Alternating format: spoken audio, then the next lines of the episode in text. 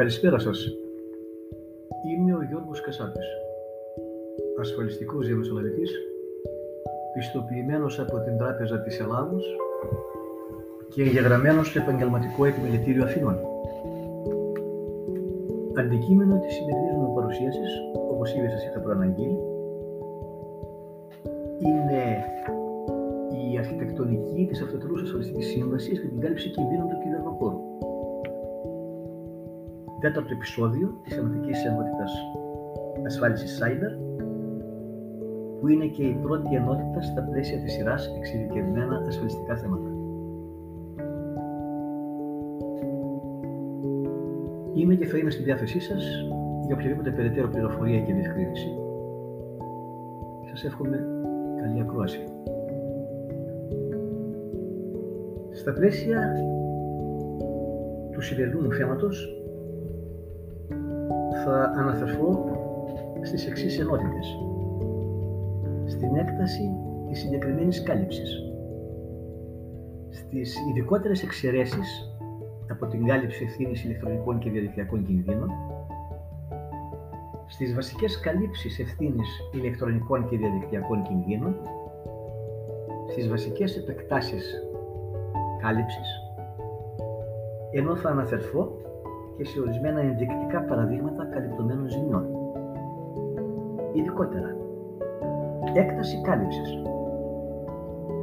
Με την ασφάλιση Cyber Risks, ο ασφαλιστής αναλαμβάνει την υποχρέωση να αποζημιώσει τον ασφαλισμένο για διάφορες οικονομικές αξιώσεις που θα γίνουν τρίτοι, ενδεικτικά πελάτες, συνεργάτες, προμηθευτές, ρυθμιστικές αρχές, οι οποίοι θα ισχυριστούν και βεβαίως θα πρέπει να αποδείξουν ότι με πράξεις ή παραλήψεις του ασφαλισμένου ή από κακόβουλη ενέργεια τρίτων, hackers, που σχετίζεται με τους συγκεκριμένους κινδύνους, προκλήθηκε σε αυτούς οικονομική ζημία ή ηθική βλάβη, για την οποία δικαιούνται και διεκδικούν εκ του νόμου χρηματική αποζημίωση.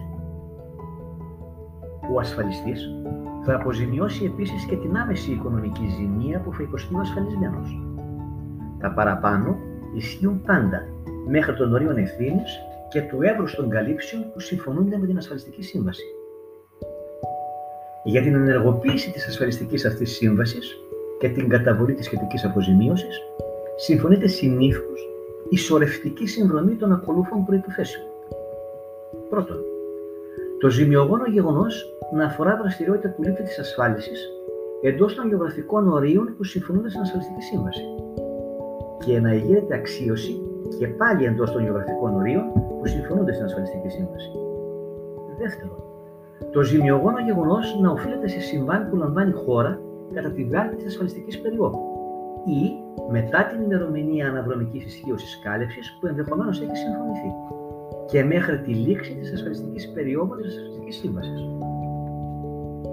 Τρίτον, οι αξιώσεις να γερθούν για πρώτη φορά εντός της ασφαλιστικής περίοδου της ασφαλιστικής σύμβασης, καθώς και να έχουν αναγγελθεί εγγράφος από τον ασφαλισμένο στον ασφαλιστή εντός της ασφαλιστικής περίοδου ή και μέχρι την ημερομηνία λήξης της εκτεταμένης περίοδου αναγγελίας, δήλωσης απαιτήσεων, εφόσον έχει συμφωνηθεί τέτοια, και σύμφωνα με τους ειδικότερους όρους και προϋποθέσεις που αναφέρονται στην ασφαλιστική σύμβαση και αφορούν τη συμφωνία αυτή.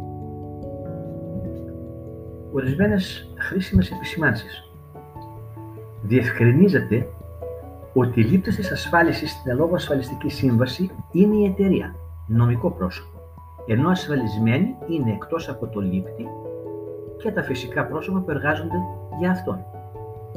Εξωτερικοί συνεργάτες και ανεξάρτητοι εργολάβοι που εργάζονται για τον οργανισμό του λήπτη της ασφάλισης. Πάντα οι σχετικές με το λήπτη της ασφάλισης εργασίας. Μπορούν επίσης να καλυφθούν για όλες ή μέρος των προσφυρωμένων καλύψεων. Ενώ Ανάλογα με τη φύση των εργασιών της κάθε εταιρείας, ο βασικός καλυπτόμενος κίνδυνος μπορεί να είναι ίδιες ζημίες, απαιτήσεις τρίτων ή ενδεχομένως και τα δύο. Διευκρινίζεται ότι η ασφαλιστική αυτή κάλυψη δεν μπορεί να χρησιμοποιηθεί από τον ασφαλισμένο για την ενίσχυση και βελτίωση των ηλεκτρονικών συστημάτων ασφαλείας του. Ενώ θα πρέπει να επισημάνουμε ότι είναι ιδιαίτερα σύνηθες στην κάλυψη αυτή οι ασφαλιστές να παρέχουν και σειρά υπηρεσιών άμεσης διαχείρισης των περιστατικών, με σκοπό την υποστήριξη του ασφαλισμένου αλλά και τον περιορισμό της ζημίας. Η χρήση των υπηρεσιών αυτών είναι προαιρετική προς τους ασφαλισμένους, αλλά συνήθως δίνονται κίνητρα για χρήση τους όπως χαμηλότερες απαλλαγές. Εκ της φύση όμως της κάλυψης είναι απαραίτητο ο ασφαλισμένος να έχει προβλέψει διαδικασία διαχείρισης κρίσεων που θα σχετίζεται με ηλεκτρονικούς και διαδικτυακούς κινδύνους. Ποιε είναι οι ειδικότερες εξαιρέσει από την κάλυψη ευθύνης ηλεκτρονικών και διαδικτυακών κινδύνων. Πέραν των εξαιρέσεων που αναφέρονται στο λίμα εξαιρέσεις ασφαλίσεων αστική ευθύνης που συνάπτονται για λόγους επαγγελματικούς του ερμηνευτικού λεξικού της Επιτροπής Αστικής Ευθύνης Ένωσης Ασφαλιστικών Εταιρεών Ελλάδος και δεν αντίκειται στην παρούσα ασφαλιστική κάλυψη, συνήθως εξαιρέσεις που μπορεί επιπλέον να προβλεφθούν στην ασφάλιση ευθύνης ηλεκτρονικών και διαδικτυακών κινδύνων μπορεί να είναι οι ακόλουθε. Εξαίρεση κάλυψη ζημίας που οφείλεται σε σωματικές βλάβες και ειδικές ζημίες. Εξαίρεση κάλυψη ζημίας που οφείλεται σε παραβίαση πνευματικής ιδιοκτησίας. Εξαίρεση κάλυψη ζημίας που οφείλεται σε μόλυνση, ρήπανση, υποβάθμιση του περιβάλλοντος, περιβαλλοντική ευθύνη. Εξαίρεση κάλυψη ζημίας που οφείλεται σε παράληψη αποκατάστασης γνωστών αδυναμιών των συστημάτων της εταιρείας.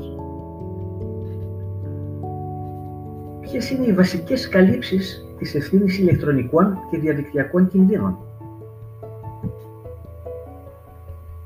Πρώτον, κάλυψη αμοιβών διαφόρων συμβούλων για νομικά θέματα, θέματα επικοινωνίας, θέματα IT. Κάλυψη εξόδων για ανάκτηση, αποκατάσταση, επαναδημιουργία ηλεκτρονικών αρχείων. Κάλυψη εξόδων για επαναφορά, αποκατάσταση ηλεκτρονικών συστημάτων. Κάλυψη απαιτήσεων τρίτων, καθώς και νομικών δαπανών για παραδίαση προσωπικών δεδομένων, απώλεια εμπιστευτικών πληροφοριών. Κάλυψη εξόδων ερευνών ρυθμιστικών αρχών. Ποιες είναι ή μπορεί να είναι οι βασικές επεκτάσεις της κάλυψης; Κάλυψη για απαιτήσεις σχετικές με εκδιασμό λόγω κλειδώματο ή κλοπής δεδομένων. Κάλυψη για απαιτήσεις συνεπία διακοπής εργασιών λόγω παραβίασης της ασφαλείας συστημάτων. Κάλυψη εξόδων από κακόβουλη χρήση του τηλεφωνικού δικτύου της εταιρείας από τρίτους. Κάλυψη απαιτήσεων που σχετίζονται με τη χρήση cloud και την παραβίαση ασφαλείας του. Κάλυψη απαιτήσεων που σχετίζονται με κλοπή χρημάτων του ασφαλισμένου μέσω ηλεκτρονικής απάτης.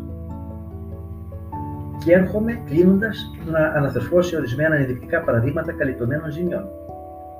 Απέτηση αποζημίωσης μετά από διαρροή ιατρικών πληροφοριών ασθενούς. Απέτηση αποζημίωσης συνεργαζόμενης εταιρείας εξαιτίας διαρροής εμπορικών της μυστικών, που είχε λόγω συνεργασίας στην κατοχή του ο ασφαλισμένος. Έξοδα για επαναφορά συστημάτων, τα οποία είχαν παραβιαστεί από hackers και έχει διακοπεί η λειτουργία τους έξοδα νομικών για ενημέρωση της Αρχής Προστασίας Προσωπικών Δεδομένων μετά από παραβίαση προσωπικών δεδομένων. Έξοδα ενημέρωσης των υποκειμένων των προσωπικών δεδομένων μετά τη διαρροή τους. Απόλυα κερδών μετά από διακοπή εργασιών του ασφαλισμένου. Κάλυψη ζημίας λόγω μεταφοράς χρημάτων της εταιρείας από hackers με ηλεκτρονικά μέσα σε μη δικαιούχο. Απέτηση λίτρων και αποκρυπτογράφηση αρχείων του ασφαλισμένου που είχαν κλειδωθεί από hackers. Είμαι ο Γιώργος Κασάπης και στο σημείο αυτό τελειώνω τη σημερινή μου παρουσίαση. Να είστε καλά, καλή συνέχεια, με υγεία και ασφάλεια. Ευχαριστώ για τον χρόνο σας και ανώνω το ραντεβού μου μαζί σας με το πέμπτο επεισόδιο της θεματικής ενότητας ασφάλισης Insider που θα έχει ως αντικείμενο την κάλυψη διακοπής εργασιών και απώλειες κερδών στην αιτία κυβερνοκίνδυνου. Ευχαριστώ.